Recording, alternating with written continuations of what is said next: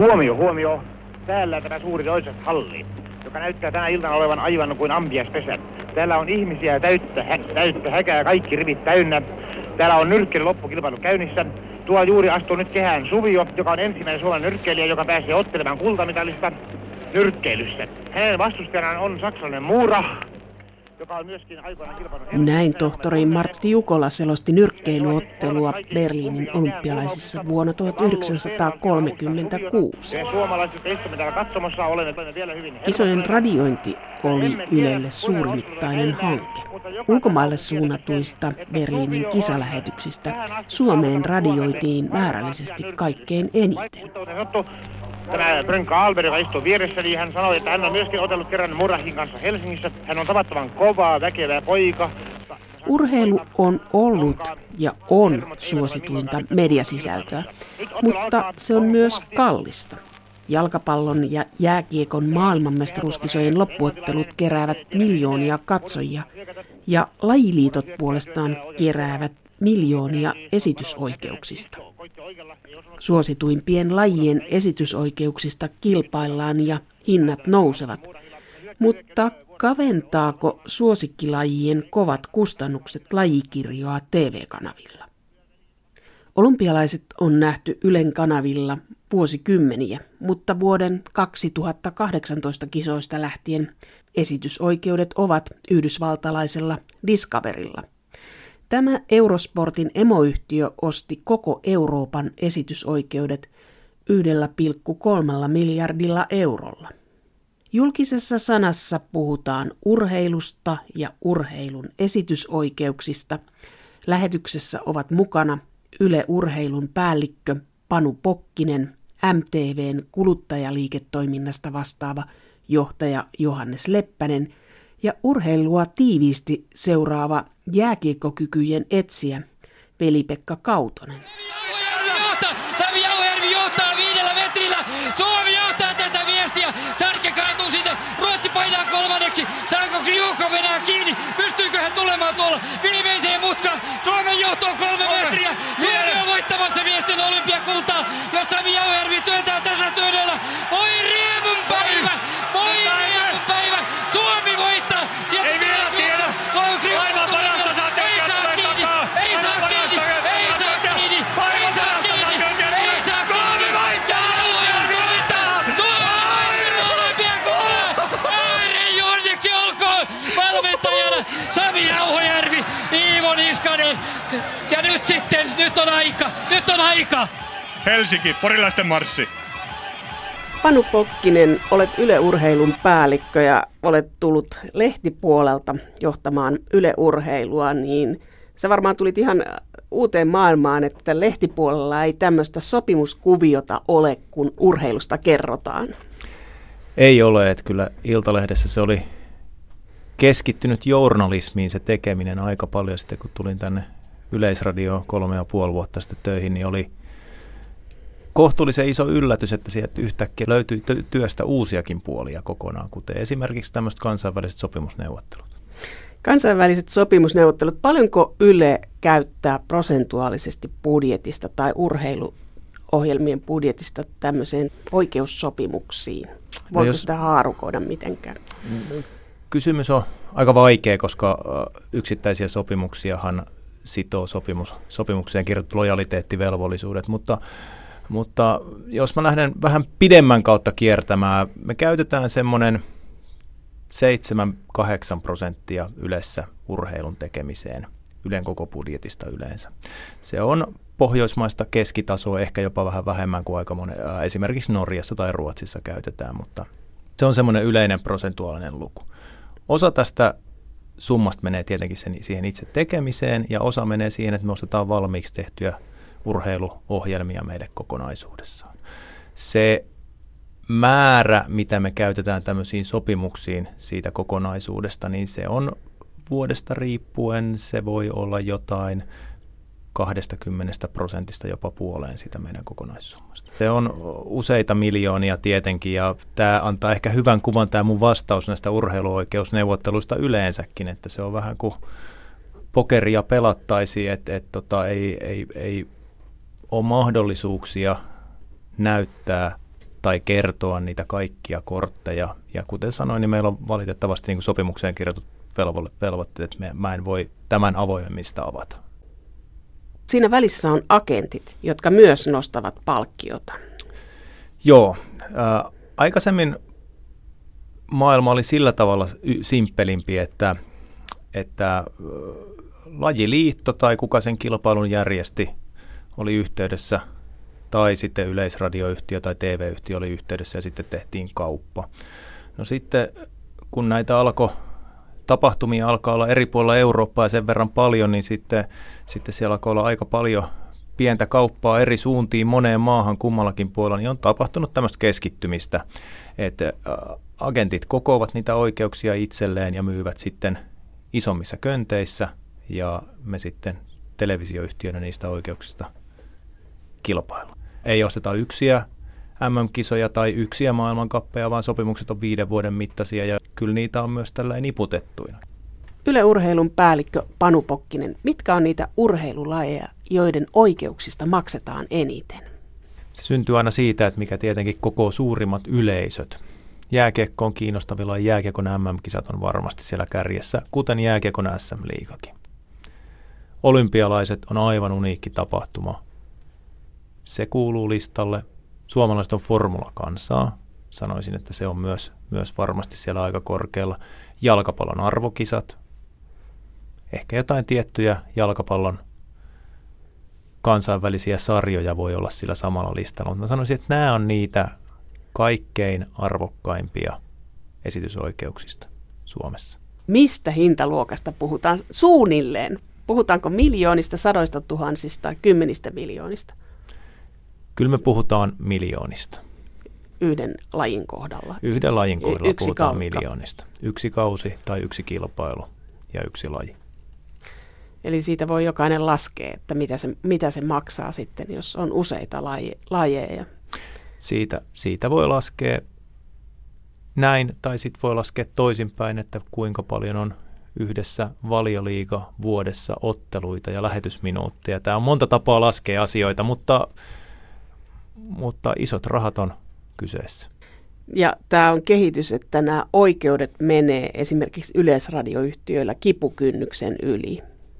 No kyllä tämä trendi on ollut viime vuosina Euroopassa semmoinen, että, että kaupalliset toimijat on tullut aika vahvasti markkinoille. Et viimeisin tietysti olympialaiset on erittäin suuri, myös, myös niin kuin jalkapallon ohella saattaa olla itse asiassa jopa suurempi. Niin nyt S B S Discovery, amerikkalainen yhtiö, osti olympialaisoikeudet, seuraavat neljät olympialaiset koko Euroopassa, niin kyllä tämmöistä trendiä on havaittavissa. No mitä se käytännössä tarkoittaa Yleisradiolle, että Discoverilla on Suomen olympialaisten esitysoikeudet Suomessa, niin mitä se tarkoittaa käytännössä katsojalle ja Yleisradiolle? No mehän sitten onnistuttiin neuvottelemaan Discoverin kanssa, että me saatiin erittäin hyvin neuvoteltua osa niistä olympiaoikeuksista myös meille. Eli me haluttiin varmistaa, että suomalainen saa sillä taatulla ylälaadulla parhaat urheiluelämykset kotiinsa. Discovery halusi pitää itsellään jääkiekon, joka on suomalaisille tietysti tärkein urheilulaji tutkimustenkin mukaan, mutta kaikki muu urheiluelämykset pystytään välittämään. Se on oikeastaan se merkittävin ero niissä vuoden päästä alkavissa olympialaisissa, että Yle näyttää laajasti, hyvin ja laadukkaasti kaiken muun paitsi miesten jääkiekon, joka näkyy sitten Discoverin vapaalla kanavalla. No näistä urheiluoikeuksista on aikamoinen kilpailutilanne kaupallisten kanavien ja yleisradioyhtiöiden kanssa. Tämä ei ole pelkkä kansallinen ilmiö meillä. Niin minkälainen trendi on Euroopassa, että ovatko yleisradioyhtiöt jättäneet oikeuksia ostamatta tai siirtyykö urheilu kaupallisille kanaville? Ihmiset on aika valmiit maksamaan siitä, että he näkevät sitä haluamaa urheilua televisiossa. Jo, jolloin niin kuin suunta on ollut se, että niitä on mennyt jonkun verran enemmän kaupallisille toimijoille. Nyt on huomattavissa myös, että nämä uudet televisioyhtiö, British Telecom osti Iso-Britanniassa jalkapallo-oikeudet, valioliigaa. Sitten on havaittavissa, että Twitter on hankkinut jotain yksittäisiä amerikkalaisen jalkapallon N F L-otteluita. Facebook on kertonut, että se toimintakenttä on monipuolistunut. Onko mahdollista, että tulevaisuudessa me katsotaan urheilua Twitteristä tai sitten Facebookin sivuilta tai Google? On puhuttu myös, että Google on kiinnostunut urheiluoikeuksista. Onko tämä lähiaikoina tulossa? No ensimmäisiä kokeiluita on tosiaan ollut jo ja tota, tietysti urheiluoikeussopimukset neuvotellaan pitkälle tulevaisuuteen ja, ja tuota, tällä hetkellä näyttäisi, että se tulevaisuus ei ole ihan nurkan takana, mutta viitteitä siitä on, että heillä on myös kiinnostusta. Aikooko nämä, mahdollisesti nämä sosiaalisen median yhtiöt esittää urheilun ilmaiseksi, joka on kuolinisku monille kanaville?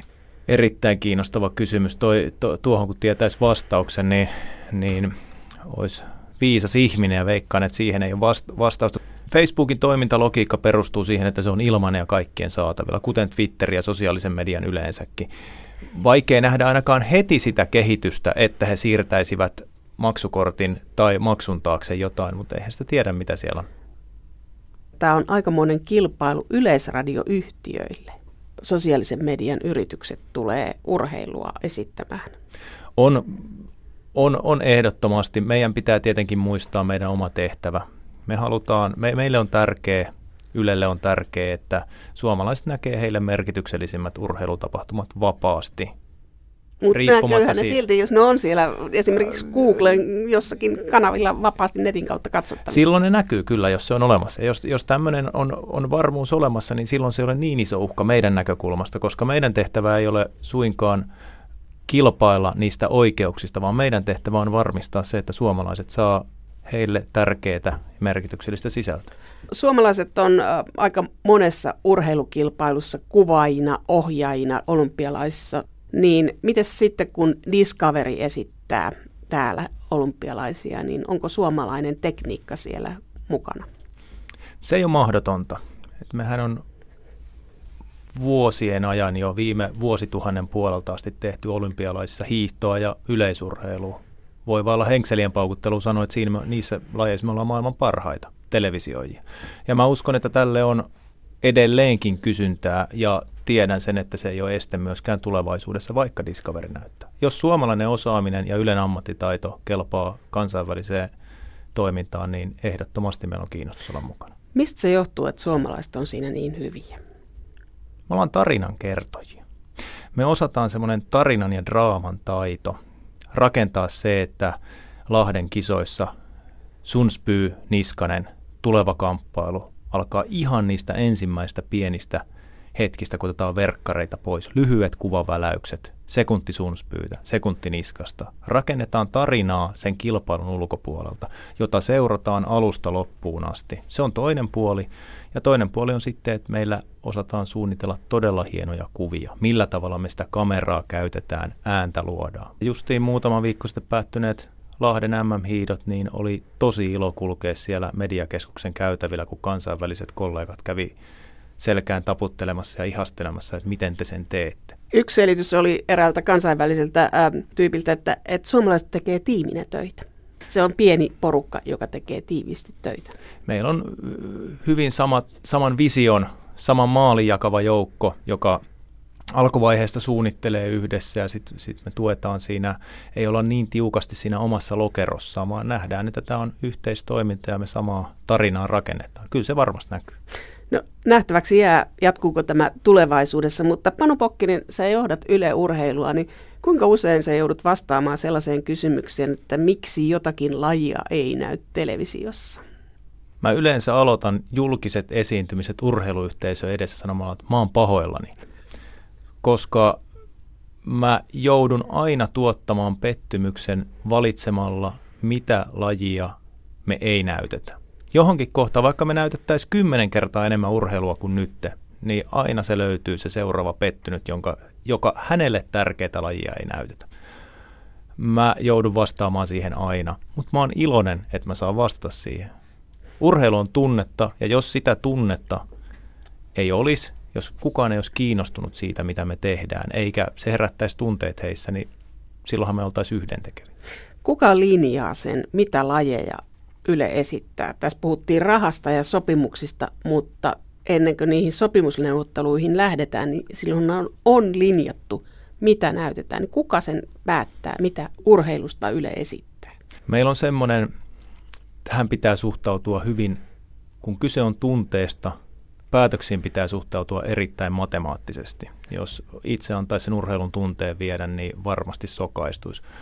Me tehdään yhdessä Ylen johdon kanssa ja urheilun johdon kanssa me tehdään tämmöinen urheilustrategia, jossa me pyritään varmistamaan toisaalta kiinnostavuus. Siihen vaikuttaa se, että mikä laji on Suomessa kiinnostava, mikä me arvioidaan, että on viiden vuoden päästä kiinnostava, mutta myös monipuolisuus ja tasa-arvonäkökohdat tietenkin. Että meillä on riittävä kattaus, riittävän monipuolinen kattaus suomalaisille urheilua. Me halutaan yhdistää suomalaiset.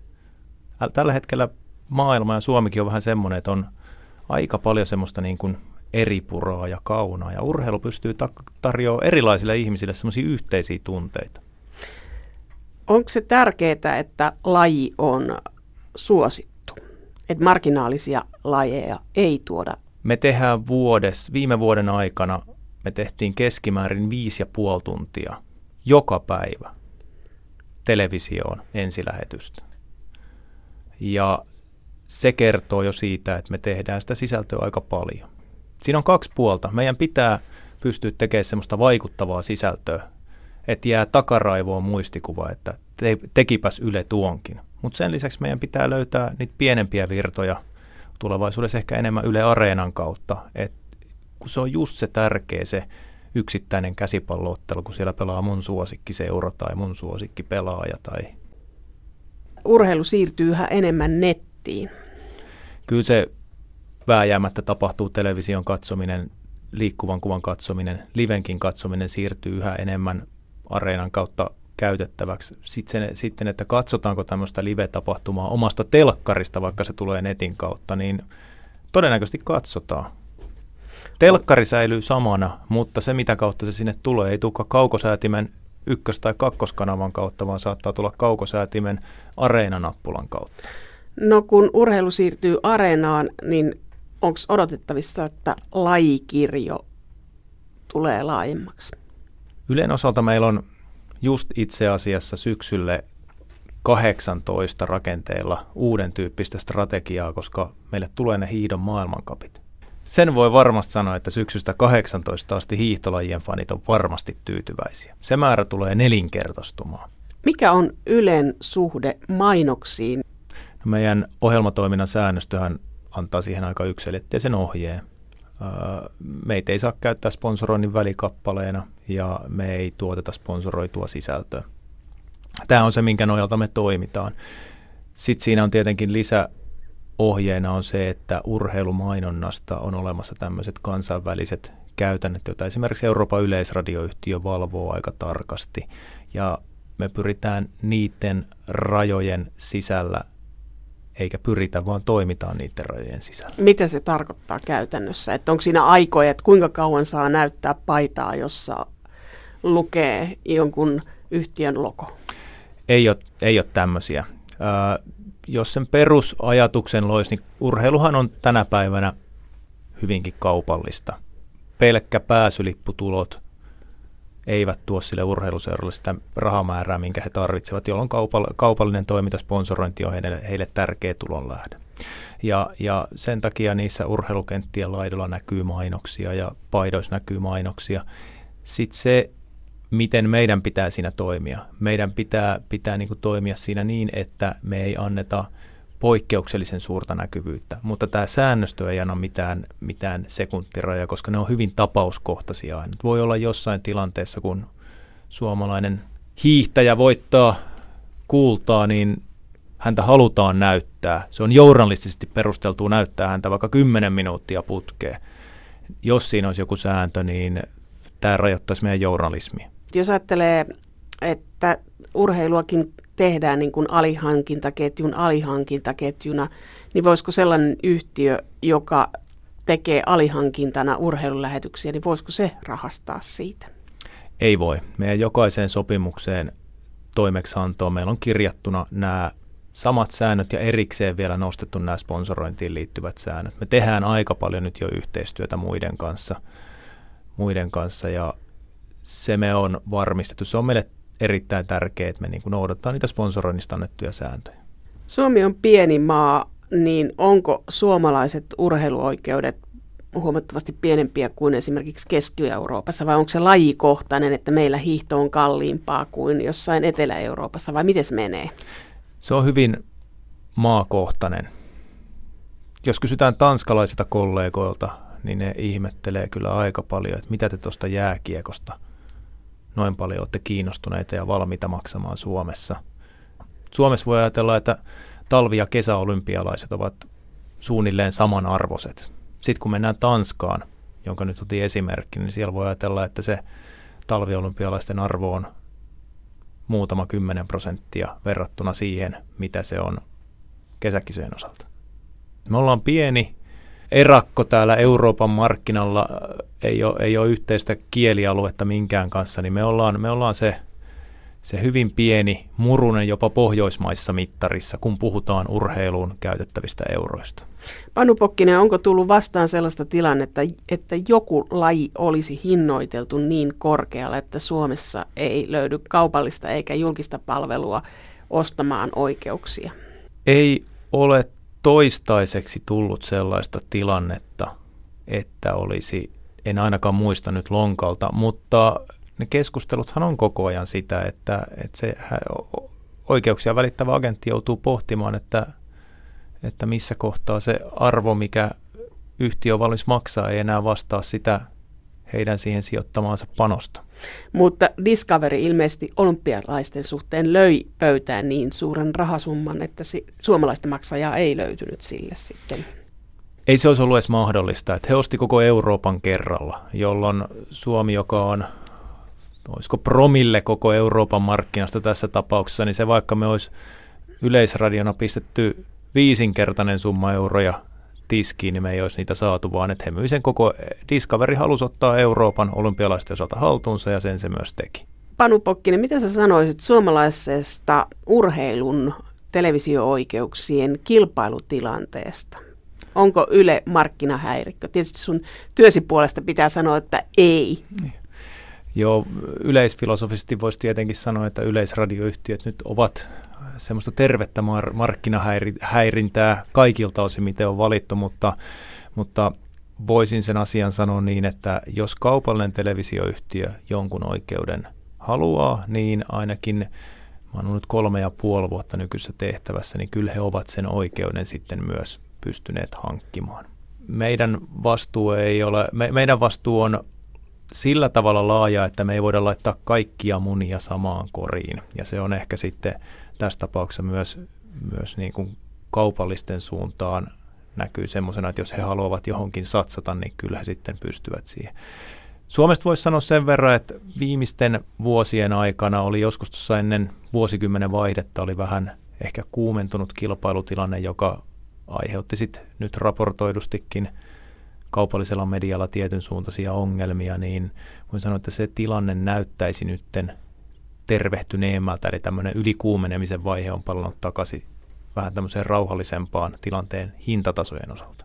Millä sä, sä näet, Panu Pokkinen, tämän tulevaisuuden? Mitä tässä tulee tapahtua, että kiriikö hinnat yhä enemmän ylöspäin vai, vai pystytäänkö tässä jotenkin jo menemään sellaiseen sopimuskulttuuriin, että nyt tämä on tässä, että yläraja on tässä?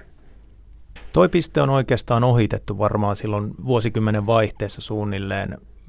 En varmaan riko mitään sopimussääntöä, jos sanon tässä, että mun aikana me ei olla yhdestäkään oikeudesta maksettu enempää kuin aikaisemmin. Eli mun näkökulmasta väite siitä, että urheiluoikeuksien hinnat nousevat koko ajan on väärä.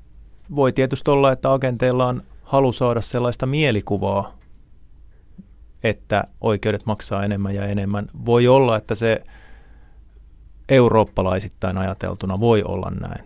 Voi olla, että kaupalliset toimijat on maksanut enemmän. Mä en näistä tiedä, mutta, mutta niin kun mun näkökulmasta katsottuna, niin me pystytään samalla eurolla tarjoamaan enemmän sisältöä suomalaiselle ur- urheiluyleisölle kuin aikaisemmin.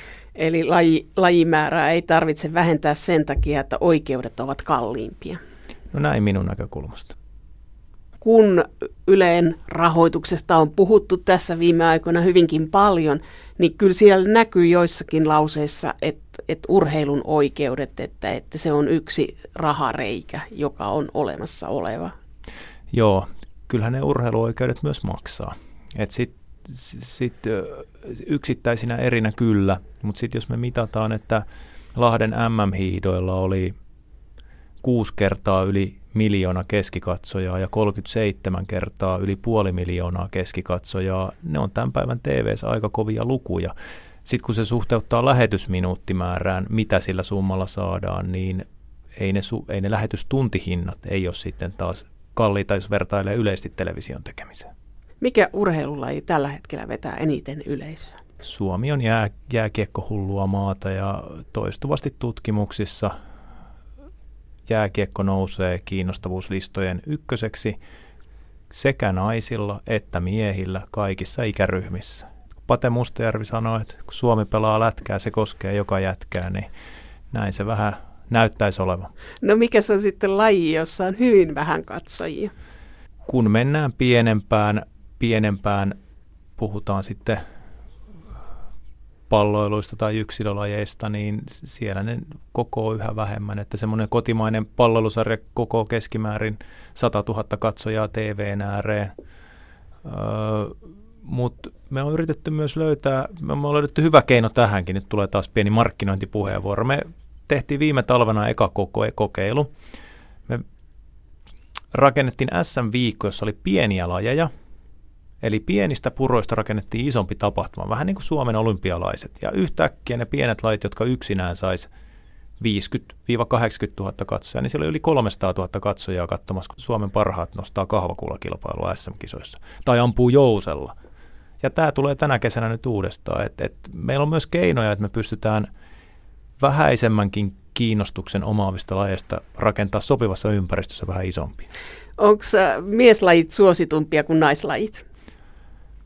Meillä on Suomessa onni, että meillä on erittäin valovoimaisia naisurheilijoita. Kaisa Mäkäräinen on toistuvasti kiinnostavimpia urheililistojen kärjessä. Paljon erittäin hyviä naisyleisurheilijoita, yksilöurheilijoita muutenkin. Öö, vastaus tässä suhteessa, että ei, kun puhutaan yksilöurheilusta, mutta sitten kun puhutaan joukkueen lajeista, niin kyllä miesurheilussa, miesjoukkueurheilussa sarjat koetaan kiinnostavimmiksi kuin naisjoukkueurheilussa. Onko suurin osa urheilun suurkuluttajista miehiä? Kyllä se suhdeluku taitaa olla niin, että jos nyt en ihan väärin muista, niin kolmekymmentä prosenttia naisia, seitsemänkymmentä prosenttia miehiä. Jätetään tähän semmoinen pieni varovainen arvio, että saatan muistaa luvut väärin, mutta kyllä miehiä on enemmän. Onko se iäkkäämpää vai nuorempaa, joka katsoo urheilua? Tätäkin me on tutkittu ja selvitetty paljon. Öö, sanotaan, että tämmöiset perinteiset hiihto- ja yleisurheilu on semmoisia, jotka kokoo ison määrän yli neljäkymmentäviisivuotiaita suomalaisia T V:n ääreen. Mutta sitten meillä on jalkapallo, esimerkiksi jalkapallon M M-kisat, mestarien liiga, jääkiekko, monet muut palloilut, jotka kokoo kohtuullisen ison määrän myös alle neljäkymmentäviisivuotiaita. Lahdenhiidoissa oli ilo huomata, että se kokosi myös nuoria T V-katsojia, vaikka tämä traditionaalinen jako, minkä äsken tuossa sanoin, niin onkin, mutta kyllä se T V-urheilu yksilölajien osalta on enemmän sinne ikähaitarin yläpäähän ja sitten kun mennään palloiluihin, niin ikähaitarin alapäähän. Kun urheilun esitysoikeuksien kaupankäynnistä puhutaan, niin silloin yleensä puhutaan televisiointioikeuksista. Radio on tässä bisneksessä marginaalinen väline. Meillä suomalaisilla on se onni, että laki takaa sen, että merkittävimmät urheilukilpailut on lähetettävä maksutta vapailla kanavilla. Tällaisia kilpailuja ovat muun muassa talvi- ja kesäolympialaiset, hiihdon M M-kisat, jalkapallon ja jääkiekon M M-kisojen loppuottelut. Ei mitään muuta voi sanoa. Katsokaa yhdeksäntoistavuotias nuorukainen. Sinne lätty kiinni ja Konstantin Paruli katsoo, että taivas varjele, mitä sieltä tulee. Sieltä tulee maali. Ja sen iskee Mikael. Johannes Leppänen, aloitit elokuussa M T V:llä liiketoiminnan johtajana. Ja tulit Viasatista, joka lähettää myös urheilua. Ostettiinko sinut M T V:lle hoitamaan urheiluoikeudet muilta takaisin M T V:lle? No mä uskon, että mut palkattiin tänne siis, koska mä osaan laajastikin kuluttajaliiketoimintaa ja tota noin, niin Maksu T V:ssä on ollut, ollut viimeiset seitsemän kahdeksan vuotta. No tuossa naapurissa on Yle. Minkälainen kilpailu M T V:llä on urheilun oikeuksista Ylen kanssa? No mä sanoisin niin, että kilpailu kuluttajien huomiosta ylipäätänsä on tota noin, niin kova tänään ja kovenee entisestään varmasti vielä. Tota, me uskotaan, että, että se niin kuin voittava tarjoama tässä on semmoinen, jossa yhdistyy vahva käyttökokemus sekä vahva sisältö. Ja siinä totta kai urheilu on, on olennaisessa asemassa. Meillä on niin kuin M T V:llä vahva asema siinä, että me pystytään luomaan, me tunnetaan kansa, me ollaan vahva paikallinen ja tota noin, niin me pystytään luomaan isoja ilmiöitä. Valitaan lajit myös niin, että, että tota noin, niin lajit palvelee tätä, että meillä on, meillä on tällaisia suuria äh, suomalaisia massoja liikuttavia, kuten Formula yksi ja jääkiekon M M-kisat ja hiihto, hiihtolajit. Ja tennis ja ravit. Mites ravit menee? Ravit menee tosi hienosti, että se, se kiinnostaa kansaa. No M T V:llä ei ole urheilun kanssa mennyt niin hyvin. Aikaisemmin sanottiin, että ostettiin oikeuksia liian kalliilla ja menetettiin esimerkiksi äs äm-liiga. Mm. Onko M T V ostamassa äs äm-liigaa takaisin? Urheilu on, on, on olennainen osa tätä tarjomaa, mitä me kennetään kuluttajille. Ja tota noin, niin siihen liittyy sekä urheilu, että draama, että elokuvat. Ja tota noin, niin meidän positio ja asema on vahvasti paikallinen suomalainen viihde. Ja siihen yhdistettynä urheiluhan mitä paras, parasta draamaa. Ja, ja tota noin, niin, me, niin kuin sanottiin, niin, niin keskitytään siihen. Toki se olisi kiinnostava. Eli te lähdette kilpailemaan äs äm-liigan oikeuksista? Joo, me ei kommentoida kesken olevia prosesseja, mutta totta kai jääkiekon liiga on kiinnostava. Discovery tuli näille markkinoille. Onko se mahdollista, että Discovery näkyy esimerkiksi äs äm-liigan hamuajana? Todennäköisesti.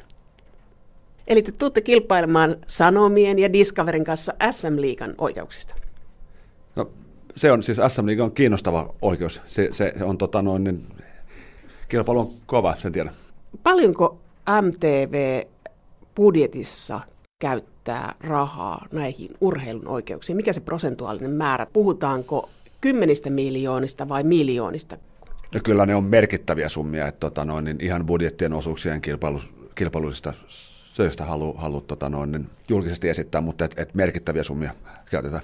Katsoja viime kädessä maksaa tämän kilpailun, mikä syntyy siitä, että pelaajat maksaa urheiluseuroille. Sitten taas T V-oikeudet maksaa T V-yhtiöille ja niille, jotka esittää urheilua, niin viime kädessä katsoja maksaa sen. Eli tarkoittaa ilmeisesti sitä, että maksukorttien hinnat ovat nousussa. No se voi olla, mutta kyllä mä niin kuin haluaisin kääntää sen ympäri, että kuluttajista ja katsojista ja faneistahan se koko asia lähtee, että ilman heitä ei olisi olemassa mitään urheilubisnestä ollenkaan.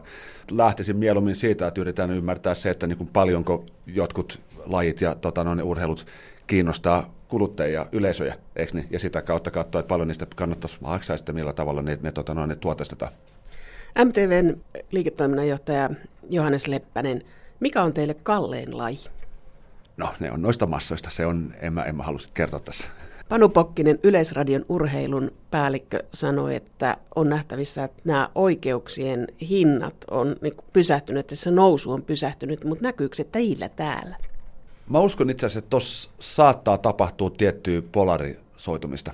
Eli tota noin, niin nämä tällaiset niin kuin todella isot ja vahvasti kansaa ja kuluttajia liikuttavat lajit, niin, niin on olemassa kyllä riskiä, jopa ehkä todennäköisyys, että niiden hinnat jopa kasvaa tästä vielä. Mutta sitten niin kuin muut lajit, niin se riippuu siitä kaupallisesta potentiaalista. Onko urheilun esittäminen riskibisnestä? Kaikki bisnes on riskibisnestä, mutta totta kai siinä on... Siinä on tota, sitoumukset ja hinnat on kovat, niin, niin kyllä se niin pitää osata sen homman. Onko teille tullut M T V:n kanaville viime vuosina uusia lajeja tai pieniä lajeja? On. Että, tota, no, niin ihan nyt viimeisenä lisäyksenä voidaan sanoa, että ratamoottoripyöräilyn kuninkuuslaji MotoGP lisättiin tässä tota, no, niin, hiljattain. Ja, ja, ja sen, sen niin kuin, se istuu hienosti. Että se on, se on äh, todella hieno laji, vauhdikas laji, sillä on niin kuin vahva kannattajakunta Suomessakin. Tällä hetkellä urheilu yhdistää ainakin kahta mediataloa, Discoveria ja Yleä. Olympialaisten esittäminen on jaettu. Tuleeko tällainen linja jatkumaan, että urheilun oikeuksia jaettaisiin tai pilkottaisiin? Voisiko se olla mahdollista, että Sanomat ja M T V tekisi yhteistyötä, jotta saisi isoja lajeja? Varmasti on, on erilaisia yhteistyökuvioita mahdollista, tulee jatkossakin ja koko tämä ekosysteemi, jossa on niin kuin media ja operaattorit ja, ja tota muut pelurit, niin, niin, niin tulee olemaan erilaisia yhteistyökuvioita. Tota, no, operaattorit ovat myös kiinnostuneita lähetyksistä, niin millaisena sä näet tämän operaattoreiden roolin, että tulevatko operaattorit myös kilpailemaan urheilun oikeuksista? Toki, ja mä luulen, että sinne tulee muitakin. Että, tota noin, niin... On sanottu myös, että Google ja Facebook ja Twitter ovat kiinnostuneita urheilusta. Varmasti tulee, no näitä, koska heillä on niin kuin valtavat massat kuluttajia heidän palvelussaan, niin, niin, niin varmasti tulee myöskin kentällä. Mä, mä, mä uskon edelleen, että, että, että meillä on niin kuin ainakin toistaiseksi ja tota noin, jatkossakin on, tulle, on, on vahva asema. Johannes Leppänen, mikä on se laji, jonka itse haluaisit esittää, jota ei nyt näy? Jota meillä ei nyt näy. Kyllä se on varmaan jääkiekon liiga. Kyllä toi jalkapallokin on. Sekin olisi hieno. Kertaalleen päästään hyökkäämään. Immonen tulee hyökkäysalueelle. Pistää sinne kiekon Mikko Koivulle. Koivu. Häntä painaa Jimi Eriksson siinä laitaa. Sitten Pesonen pelaa vielä kiekon viivalle. Se tulee Immonen esiin ja Immonen lataa. Ja siellä on! Seitsemän sekuntia ennen erää päättymistä. Jarkko Immonen tulee siihen P-pisteen kaarelle ja antaa kadunansa laulaa niin, että se kuuluisa helinä kuuluu jälleen. Ja tuleehan se sieltä vihdoin ja viimein. Ja Viktor Fast on yllätetty. Veli-Pekka Kautonen, sä olet urheilun suurkuluttaja sekä katsojana että ammattisi puolesta. Sä oot kykyjen etsijä. Kerro ensiksi, mikä on kykyjen etsijä urheilussa? No joo, mä toimin äh, jääkiekon saralla kykyjen etsijänä ja tota, tosiaan työnantajia on kaksi. Toinen on New York Islanders tuolla N H L:ssä ja Helsingin I F K täällä Suomessa ja Ja mun tehtävä on katsoa mahdollisimman paljon jääkiekkoa ja, ja sieltä sitten selvitellä, että kuka on hyvä pelaaja ja kuka ei, kuka on nousussa ja kuka laskussa, kenen potentiaali on vielä näkemättä ja, ja yrittää sitten selvitellä, että millä aikajänteellä se sieltä se potentiaali tulisi sitten esiin, jos kyseinen pelaaja minun edustamaan organisaatioon hommataan. Sä katsot matseja sekä halleissa että kotona ja sä oot tehnyt tätä hommaa viisitoista vuotta, niin montako maksukanavaa sä tarvitset, että sä Suomessa pystyt katsomaan jääkiekkoa? No joo, ne on kyllä osattu ripotella aika lailla eri, eri, tota niin, eri kanavien lähetettäväksi, että jos haluaa katsoa niin kuin ihan S M-liigaa, täytyy olla yksi. Sitten taitaa tulla N H L ja K H L samalta, samalta tota niin, kanavalta, mutta sitten taas Ruotsin pääsarja, missä on paljon hyviä pelaajia, tulee eri. Että kyllä niitä sitten äkkiä neljä viisi ainakin on tarkkailussa, kun, kun ruvetaan niin kuin oikein kunnolla seuraamaan. Paljon sinulla menee kuukaudessa korttimaksuihin tai siihen, että sä katsot maksullisilta kanavilta otteluja? Mun mielestä se on jonkun verran päälle kaksisataa euroa, mitä mä maksan kuukaudessa. Se on aika paljon. Et se on kaksituhattaneljäsataa vuodessa, mitä sulla menee. Se on ihan totta, että sitten kun niitä kertyy kolmekymmentä kuukausimaksua sieltä ja kuusikymmentä tuolta ja, ja näin ja näin, niin tota... niin kyllä siitä sitten aika monen summa tulee. Onko se aina ollut näin, Suomessa jääkiekon katsominen? Ei. Kyllä se tota, niin, oli jossain kohti edullisempaa, mutta tarjontakaan ei ollut niin hyvää, että nykyään se on niin hyvä, että sä pystyt ihan oikeasti näkemään sun oman suosikkijoukkueen jokaisen pelin, jos sä haluut. Ja se on tietysti sen arvosta, että sitä varmasti kuluttaja mielellään vähän enemmän maksaakin. Onko tämmöinen hintalaatusuhde, että mitä enemmän maksat, sitä parempaa tekniikkaa saat, vai millä perusteella tämä maksu tulee näistä kanavista? Mä luulen, että se mun päätelmä olisi se, että se on kalliimpaa, mikäli sä katsot esimerkiksi N H L, missä on ilman muuta kalliimmat T V-sopimukset, seurat saa paremmat korvaukset, jolloin tämän palvelun tarjoajakin joutuu maksamaan niistä oikeuksista enemmän, jolloin kuluttajaa laskutetaan enemmän. Että kyllä mä sen näkisin niin kuin näin, että, mutta on niissä kyllä sitten hyvä, hyvä tarjonta ja hyvä laatu ja, ja, ja kaikki tämmöinenkin on kyllä sitten jo kohdillaan. N H L maksaa, mutta se on myös hyvällä laadulla tehty, kun ää, T V-oikeudet maksavat erittäin paljon. Ja koko ajan puhutaan sitä, että joukkueet ostaa kalliita pelaajia ja millä se toiminta rahoitetaan myymällä matseihin lippuja ja sitten T V-oikeuksia. Eli viime kädessä kuluttaja maksaa, television katsoja maksaa sen, että joukkueissa on kalliita pelaajia. Kyllä joo, television katsoja on ihan samalla lailla osallistuu siihen kuin, kuin pääsylipun ostajakin, että tota... Ne, ne ainakin tuolla Pohjois-Amerikassa näyttelee erittäin suurta roolia nuo T V, T V-sopimukset siinä, että se koko paletti pyörii.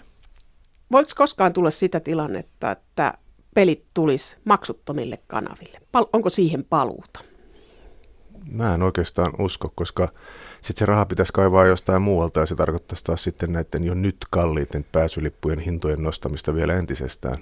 Ja se ei välttämättä kyllä sitten se yhtälö toimi, että sitten, sitten jää katsoja tulematta katsomoon ja tota, niin siinä mielessä niin mä luulen, että sitä paluuta ei ole. Veli-Pekka Kautonen, sä olet kykyjen etsiä, sä etsit pelaajia N H L-joukkueisiin. Niin hinnat nousee koko ajan, mutta onko semmoista näkyvissä, että hinnat rupeisi laskea sen takia, että a, saataisiin yleisöä, otteluihin yleisöä maksaa T V-maksuja? Mä luulen, että ei sekään ole tapahtumassa ainakaan niin kauan, kun näyttää, että näillä nykyisillä ehdoilla sitä yleisöä käy, ja, ja kyllä tuolla käy, että jos puhutaan N H L:stä, siellä on kolmekymmentä joukkuetta, tänä vuonna ensi vuonna tulee yksi lisää, ja tota niin, ihan muutamaa joukkuetta lukuun ottamatta, niin ne katsomot on aika pullollaan kyllä vuodesta toiseen ja, ja niin, en usko. Jos sä vertaat esimerkiksi amerikkalaisia hintoja ja suomalaisia hintoja, maksukanavien hintoja, niin mitä sä voit sanoa niistä? No mä niistä amerikkalaisista hinnoista ihan niin tarkkaa tiedä, mutta tota, mun mielestä ne on suunnilleen samoissa luo, luokituksissa.